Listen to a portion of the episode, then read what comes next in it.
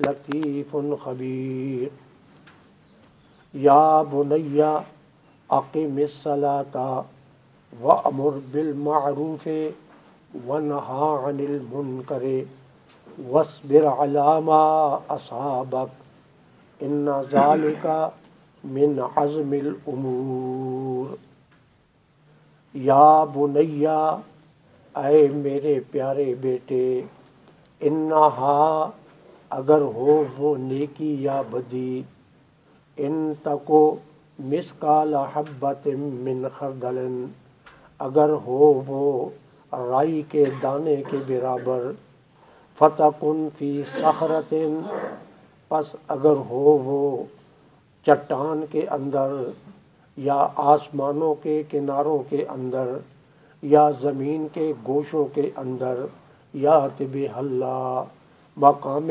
میزان پر لائیں گے اللہ تعالیٰ۔ کیوں؟ ان اللہ لطیف الخبیر اللہ تعالیٰ نہایت یعنی کہ باریک بین اور خبردار ہیں۔ یا بنیا، اے میرے پیارے بیٹے، عقیم میں صلاح نماز کو قائم کر۔ و امر بالمعروف، اور حکم کر تو اچھے کاموں کا۔ ونہا عن المنکر، اور منع کر تو برے کاموں سے۔ وصبر علامہ اصابک اور صبر جمیل اختیار کر اس مصیبت پر کہ جو تجھے پہنچے اس حد ادا کرنے پر۔ کیوں؟ ان ظال کا من عزم العمور تاکہ یہ صبر اختیار کرنا بڑی العزم کاموں میں سے ہے۔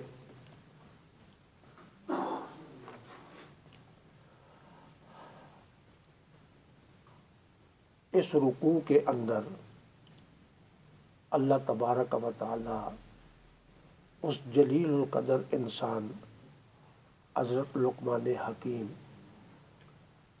جو عام ناسخانہ مزاج رکھتے تھے کہ مخلوق خدا خدا کے دروازے پر جھک کر تقرب الہی حاصل کر لیں ایسے اقدام بھی کیے ہیں اور ایسا اقدام بھی کیا ہے تاکہ ان کی جو اولاد ہے، ان امامر پر عمل پیرا ہو کر یعنی کہ مقرب ترین خدا کی مخلوق بن جائے۔ چنانچہ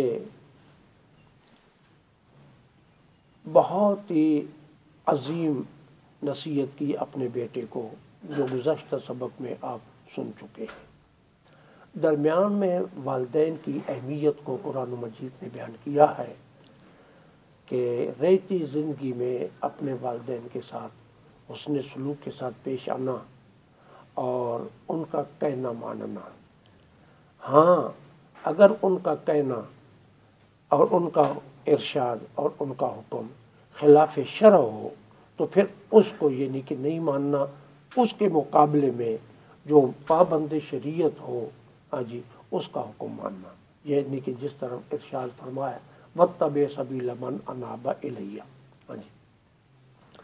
اس کو بیان کرنے کے بعد پھر وہی سلسلہ جو حضرت لقمان نے اپنے بیٹے کو وصیت اور نصیحت کرنے کا کہا کیا تھا، اس کو یعنی کہ بیان کرتے ہیں۔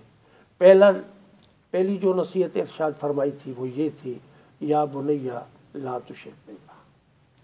اب دوسرا حکم جو ارشاد آتا ہے، یا بنیا انہا ان تک مسکال حبت من خردل۔ بڑی تنبیہ ہے اس کے اندر، اور بڑا تنبع ہے، اور بڑی انگیخت ہے اس مسئلے کے اندر کہ بیٹا، اگر عمل صالح یا برائی، از قبیلہ صالح یا از قبیلہ برائی، اگر وہ رائی کے دانے کے برابر بھی ہو، جس کو انسان یعنی کہ گناہ ہی نہ سمجھتا ہو۔ ہاں جی اتنا یہ نہیں کہ بے قدر ایک عمل ہے۔ ہاں جی یا اتنا اتنا با قدر عمل ہے، لیکن ہے چھوٹا۔ اس چھوٹے عمل کو انسان نیکی نہیں سمجھتا اور چھوٹے گناہ کو انسان گناہ نہیں سمجھتا۔ اب چھوٹے گناہ اور چھوٹے نیکی کی بات آ گئی۔ امام ابو داود جو بہت بڑے اپنے زمانے کے محدث گزرے ہیں۔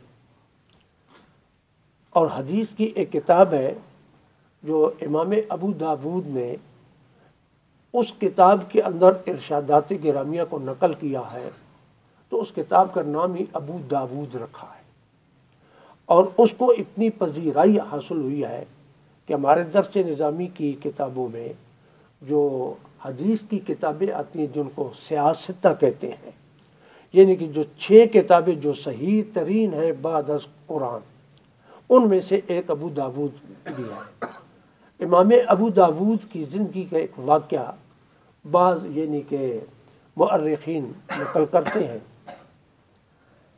نیکی، چھوٹی نیکی اور چھوٹا گناہ اس کی اہمیت آپ کے سامنے عرض کرنا ہے کہ نبی کریم صلی اللہ علیہ وسلم کی سنت ہے کہ اگر مجلس کے اندر کسی آدمی کو چھینک آ گئی ہے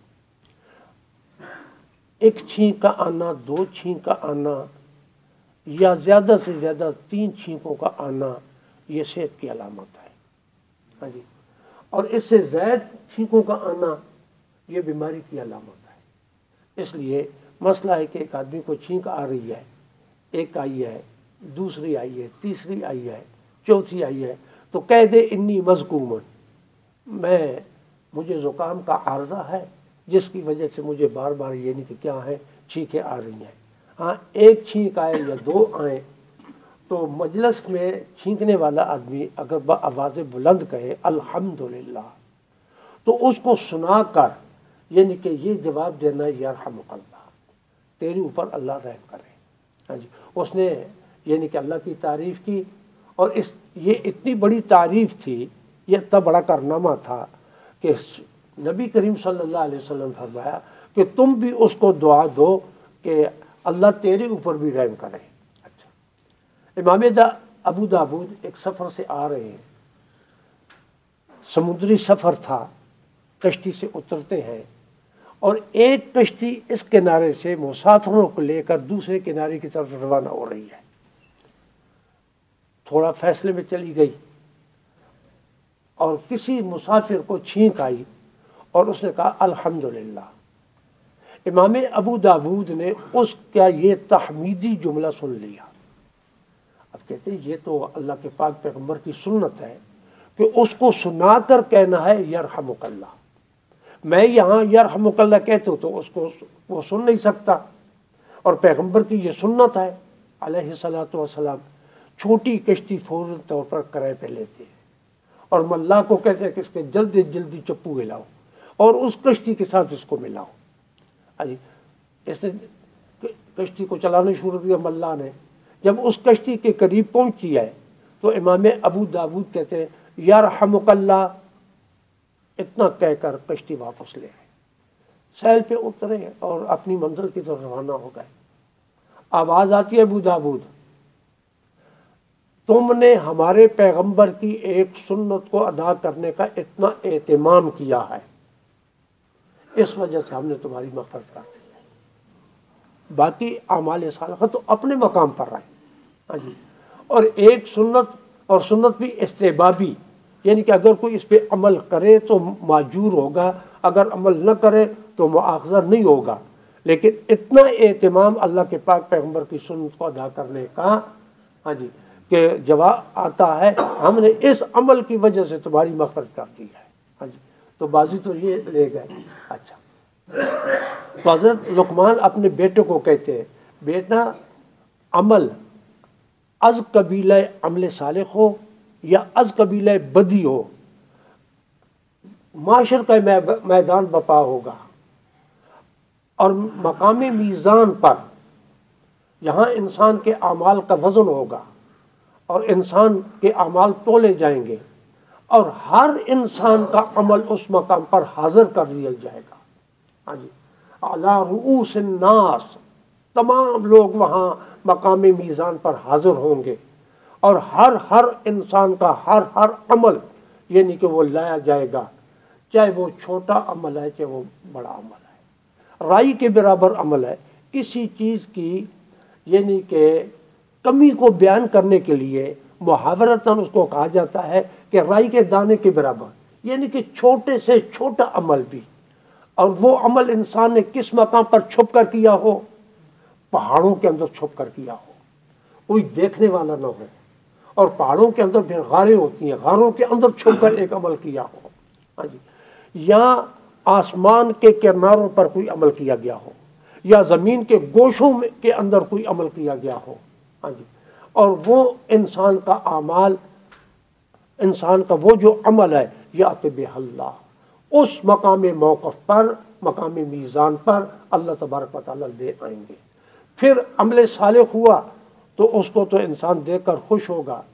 جس طرح جس انسان کو اعمال نامہ دائیں ہاتھ میں دیا گیا، پکڑے گا پڑے گا، اور لوگوں کو کہے گا وہ لوگوں ہاؤ مکرم کتابیا ذرا میرے اس عمال نامہ کو تو پڑھو نا۔ اور جس کا دوسرے ہاتھ میں دیا گیا وہ کیا کہے گا؟ یا لے تنی لمبو کتابیا۔ ہے کاش کہ مجھے یہ عمال نامہ دیا ہی نہ جاتا۔ ہاں جی مجھے پتہ ہی نہ ہوتا میرا کیا حساب کتاب ہے۔ لم اوتا کتابیا بلا مدر ماں حساب دیا اور میں جانتا ہی نہیں کہ میرا حساب کتاب کیا ہے۔ تو حضرت اپنے بیٹے کو کہتے ہیں، یا طب اللہ۔ آگے پھر مزید اصلاح کی کہ بچے کے ذہن میں یہ بات آ جائے کہ پتہ نہیں کتنے انسان نے عمال کیے ہیں۔ چھوٹے سے چھوٹا بھی کوئی عمل کیا ہے، بڑے سے کوئی بڑا بھی عمل کیا ہے، تو یہ کیسے اکٹھا کر دیا جائے گا؟ تو اپنے یعنی کہ آنے والے شبے کا بھی حضرت لقمان نے اضالہ کر دیا، پر میں، میرے بیٹے، ذہن میں یہ بات نہ لانا کہ یہ چیز اللہ کے لیے مشکل ہے۔ اللہ کے لیے کوئی مشکل چیز نہیں ہے۔ کیوں؟ اللہ بڑے باریک بین ہے۔ لطیف۔ بہت باریک بین ہے اور اللہ خبیر ہے۔ انسان کی کنہ اور حقیقت سے ہر وقت اللہ تبارک تعالیٰ کیا ہے آگاہ ہے دیکھتے عزیز پاک میں آتا ہے۔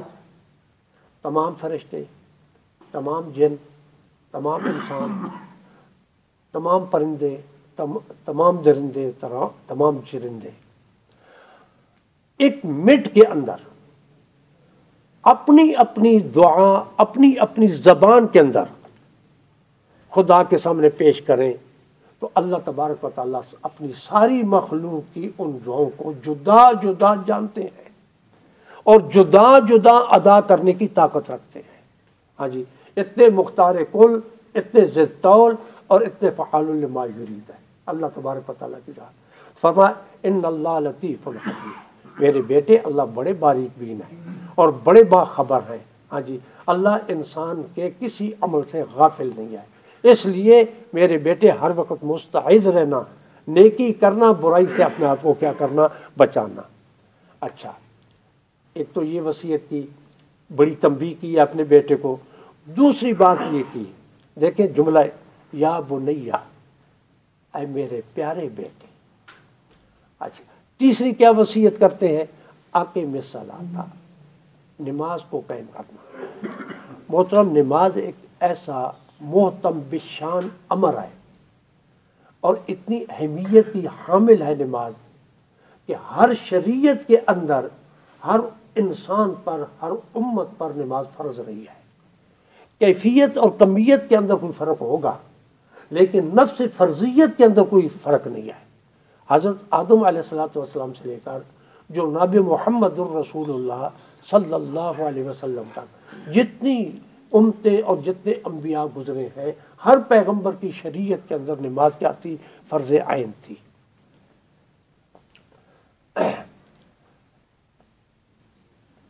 اس اپنے فریضہ کو ادا کرنے کے علاوہ نماز کے اندر تمام فرشتوں کا بھی حق ہے، انسان پہ لازم ہے۔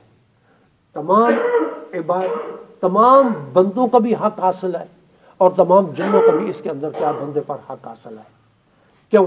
کہ جب حدیث پاک میں آتا ہے کہ جب انسان یہ بات کہتا ہے، السلام علینا و علی عباد اللہ صالحین اور جب انسان نے نماز نہیں پڑھی، تو ان عباد صالحین کے حق کو اس نے یعنی کہ دبا دیا ہے، جو اس پر لازم تھا کہ نماز پڑھتا اور نماز کے اندر یہ جملہ کہتا، السلام علینا، اے اللہ، تمام حوادث سے، تمام پریشانیوں سے، تمام تکالیف سے، اے اللہ، تو مجھے محفوظ رکھنا۔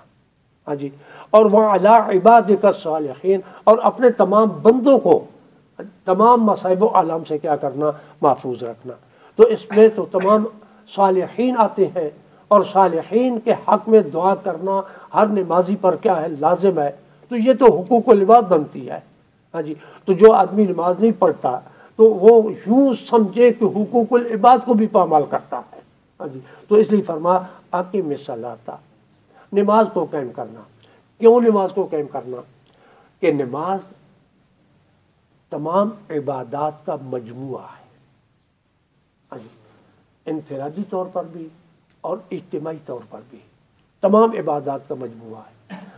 اور اس کے اندر یعنی کہ پردے کا بھی حکم آتا ہے، اس کے اندر ہمدردی کا بھی حکم آتا ہے، اس کے اندر پڑوسیوں کا بھی حکم آتا ہے اور اس کے اندر انفرادی طور پر بھی ایک دوسرے کی خیریت معلوم کرنے کا کیا ہے حکم ہے۔ پردے کا حکم کیا ہے؟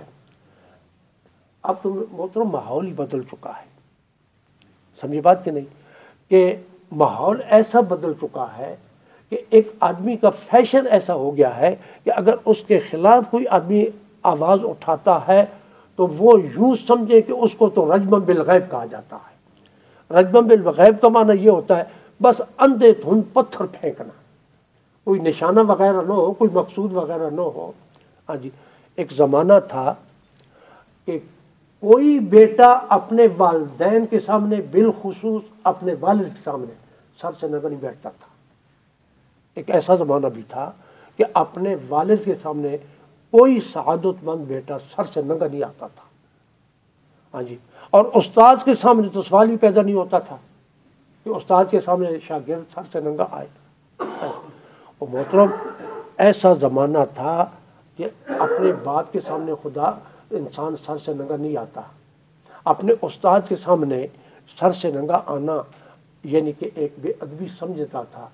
آج تو حال یہ ہے کہ خدا کے سامنے سر سے ننگا کھڑا ہو جاتے ہیں۔